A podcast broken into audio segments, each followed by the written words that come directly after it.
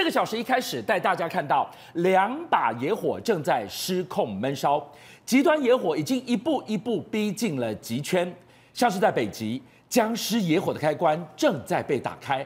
要知道，永冻土下的甲烷一整座的燃料库，位，生态浩劫，离我们多远？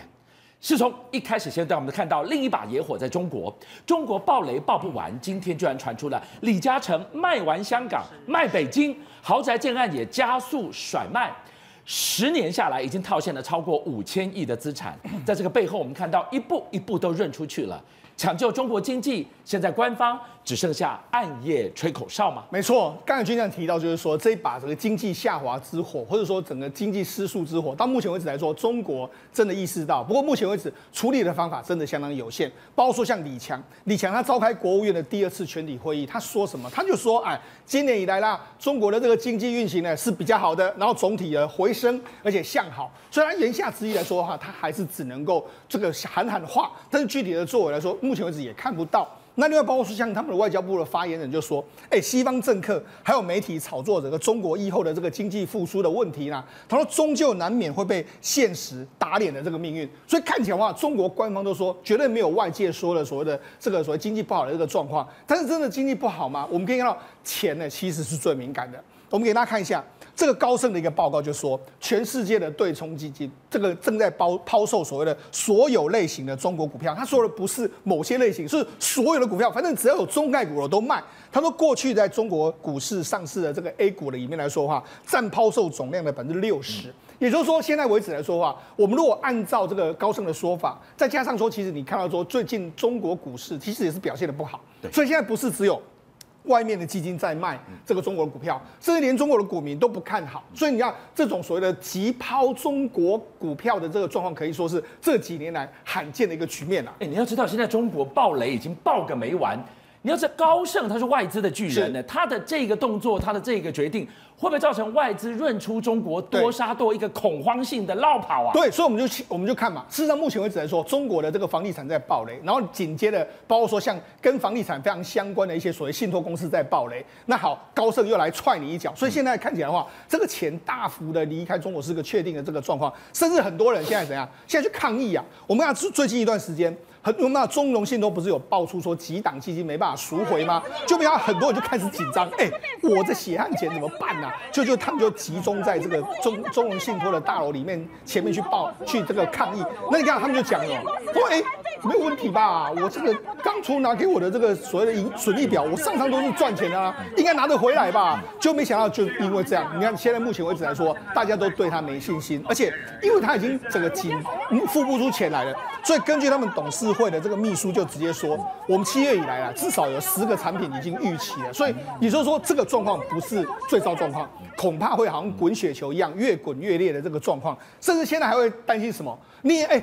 我们啊，中融信托有非有非常多的这个这个投资商品，那我投资的公司有没有这样的状况啊？你看新华人寿，他就说，哎、欸，你有一百四十亿人民币的这个这个所谓的这个中中融的这个产品，沾到都怕倒霉，你会出问题啊，对不对？然后还有湖南金博碳素，你你又有你有未支付的这个六六千万的人民币到期啊，所以也就是说，目前为止来说的话。股因为散民散户很担心说，哎，我买的公司股票也踩到雷嘛，所以现在等于是说，除了一般你买这个中融信托的一般民众之外，甚至连公司都非常非常紧张啊。爆雷爆不完，李强说他们的整体经济回升向好，来看看这个人李嘉诚。几天前才跟你讲，他急卖甩卖香港，现在又急卖北京，在甩卖北京的豪宅啊！对，我们都说，事实上李嘉诚、李李巨人啊、李超人啊，他其实是对房地产的景气是相当相当敏感。那你看他在香港开了第一枪之后，紧接下来的话，对很多中概股的这个中国就出现一种暴雷的状况，所以人家就说，哎，你是不是已经探知这样一个状况？那最近是怎么样呢？最近他是在北京，他除了这个在香港的这个房子打七折卖，他在北京呢，可能也会把它价格调低大概一成多左右的数字，它这是什么案子呢？叫北京的这个玉翠园这个案子。那这玉翠园就是我们现在看到这个画面。那这个画面来说的话，大家可以看到说，其实对，其实它位置是相当好。它的位置大概在什么地方呢？它在北京的这个四环跟五环中间的这个状况。我们知道北京有六环，对不对？然后原原则上啊，在越靠近中间来说的话，这个越来越好。而且它这个这个玉翠园这个案子呢，它是在朝阳区这个地方，它在东四环。那那事实上在这个地方，如果大家知道的话，它这个地方来说有很多 CBD 的这个这个这个商业住宅在这边，也就是说，它这个地方是商业的这个相关的用地。而且，如果我们可以从空中鸟看，你可以看得出来中间中。周边的绿地相当多，因为它周边有非常多的这个公园，所以这个地方呢推出来的时候，李嘉诚，我们啊李嘉诚呢，他对北京也是相当了解。但如果大家印象很深刻的话，他在北京最早一个案子是什么？东方东方广场，东方广场在在什么地方？在王府井。所以他其实很早就看到那个地方，那个地方很好，他就买了王府井这个地方。那这是他在北京第二个大幅裂地的地方。所以李李嘉诚看的土地一定是好的嘛。所以到这个地方其实是土地相当相当棒的一个状况，有机能，对，有绿地，你大可以待价而沽。你为什么急着要？自砍一成还免验资，对，要甩卖。什么叫免验资？对，我们现在给大家看一下，它原本一开始的定价大概是一百四一百四十四点八万人台币一平，嗯、那人民币大概是三十多万哈。那一开始的时候，因为它的价格其实不低了哈，然后再加上说，其实它有一个一一个有一个规定。你今天没没垮的是垮，你不是李嘉诚还会筛选，因为我们就我们就说这是商业地带 CBD，他要给高资产的分子。我挑客人，不是你有钱就好意思。你要我们来看，OK，你先给我看一下，是你的这个自身的这个账户至少要存有五十万人民币了哈，然后你要提供你这个你要购款，因为你看的人跟你买房人不一定一样哈，你买房那个人名下至少要两百万人民币的这个资金规模哈，那要含存款、理财还有股票，反正你要证明说你第一首付你就拿得出两百万人民币，而且你现在账上有五十万人民币，这样我才能让你看房子，这叫做验资。我想，哎、欸，这个你看他姿态多高，你吉利随随便在垮，这个在我们台湾来说的话。部分的豪宅有这样的，所以你知道它其实等级是跟台湾的豪宅是非常类似的。对，所以你就来好来来看，那过去真的是很多人就因为这样验资就去看。了。可是现在为什么最近会传出这个风声？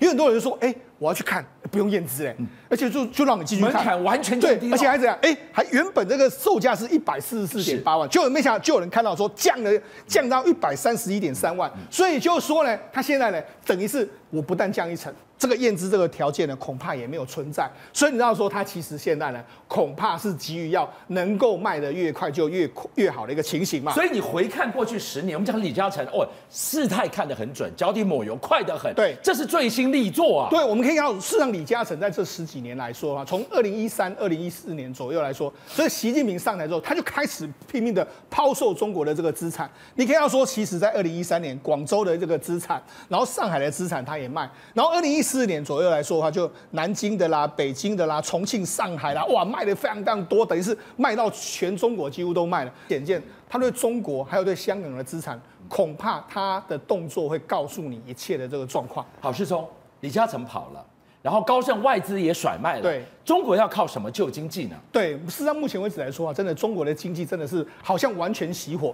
包括说路透社，路透社就说了，这一次中国的这个主要经济熄火的危机跟以往不同。我怎么这样讲？你可以看到说，事实上二零零八年到二零零九年的时候，当时是有金融危机。金融危机来说的话，这个这个它可以用所谓扩扩大内需。甚至在二零一五年，当时不是中中中国股市有暴跌吗？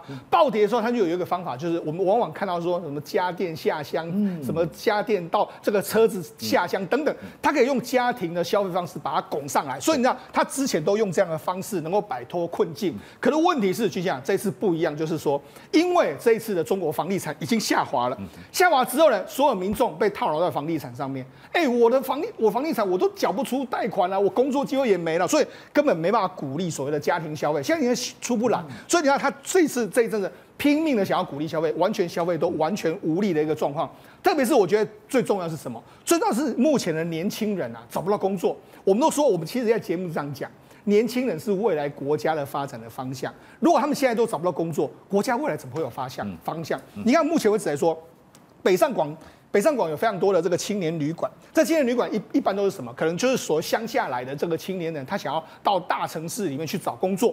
就目前为止来说，这个北北上广的这个青年旅馆早挤得满满的，大家都是这样。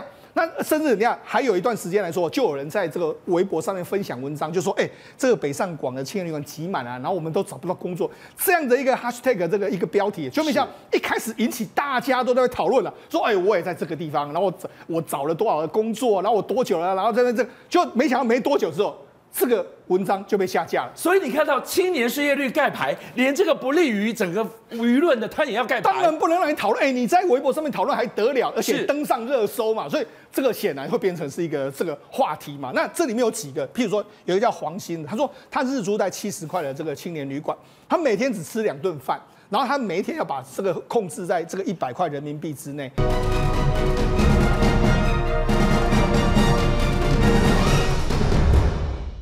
今天大家热议的一则桃色八卦，居然后面可以窥见景气的寒冬，这一步跨太远了吧？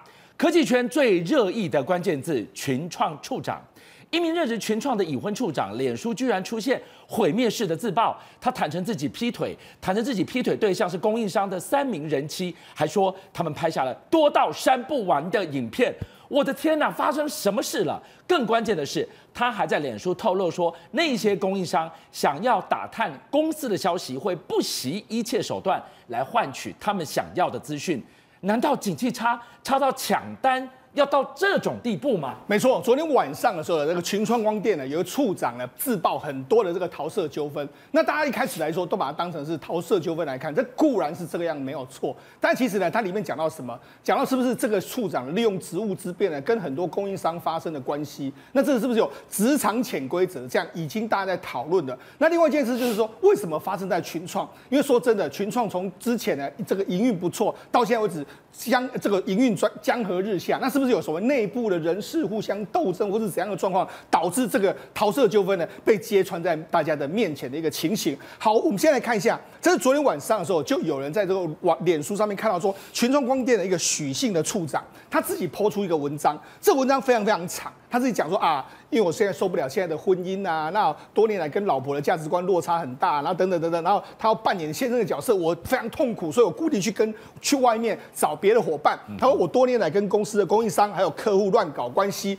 那时间都是重叠的，然后透过供应商开会的时候出去吃饭啊，然后大家讲讲了非常多的这个剧情。我觉得这里面比较不寻常是什么？因为过去如果你在脸书上面这个爆料这个文章来说，顶多都讲讲这样。可是他这一次呢，他把相关的人还有这个照片都 po 了出来。譬如说某某科技公司，那目前这个女生的状况是怎么样？那她她还描写她怎么样的一个状况，这个他们两个相处的这个关系。另外还有二号，譬如说她也是在电子公司，然后已婚育有两子，然后怎么样？有时候开会会是怎么样？这样她讲了非常非常多。还有三号，三号也是怎样？他说。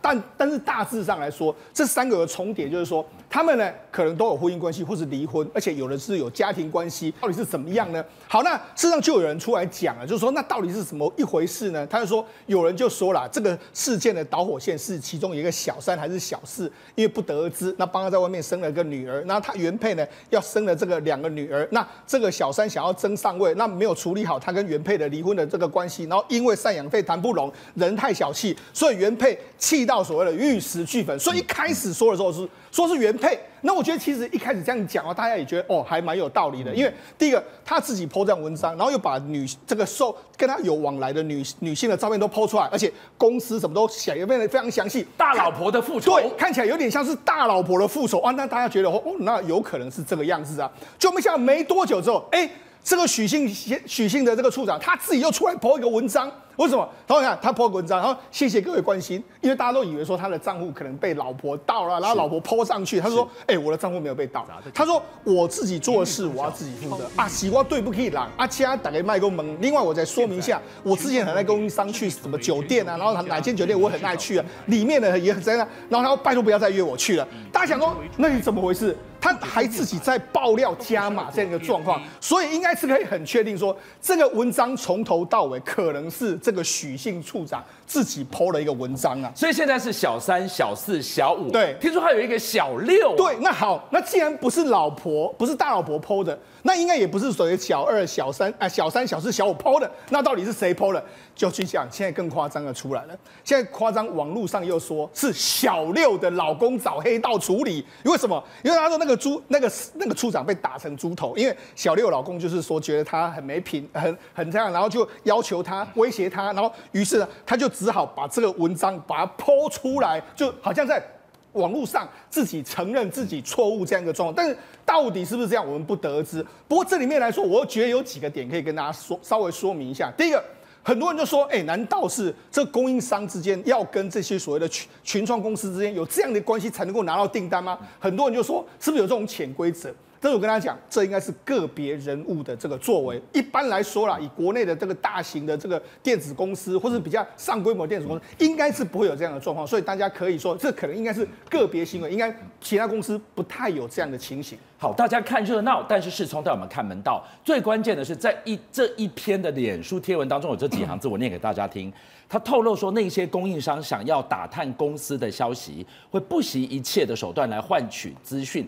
我们现在大家想问的是，景气是不是已经差到抢单抢到不择手段的地步？对，没错。虽然我们也不也不会觉得很奇怪，为什么？因为事实上，如因为群创或者说像友达这种大面板厂商，他们采购的这个机械。一采买就是好几亿、好几十亿，所以供应商想要想办法去探听公司的内部的消息，那当然是这样。但是是不是会有人用这种所谓人这个身体去换这些资讯？那当然，我觉得这是个别公司。不过，我觉得，因为为什么会在这个时候爆出来？我觉得还有一个原因，是因为群创这几年的业绩真的是不太好。我们要说没有错。在过去一段时间，大家可能讲到说两兆双星面板的产业都非常好，但是问题是群创在去年的净亏损是两百七十九亿新台币，然后大概约莫是这十年来最差的一个状况，而且他他因为呢这个业绩不好，他在目目前为止持续的这个裁员，他六月底的时候还说，哎，我们要让这个三百位的员工左右来再让他优退的一个状况，甚至连网络上还有传言什么，传言一个 Q 公司，那我讲个简单的，就是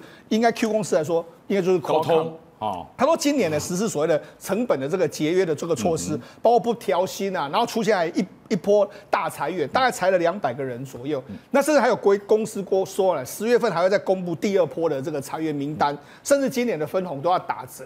所以我就讲，你看目前为止来说，可现得到了几个，一个是面板双雄，另外一个连这个电子业的高通，它都面临到所谓裁员的这个状况。那很多人就说啊，因为你可以看到。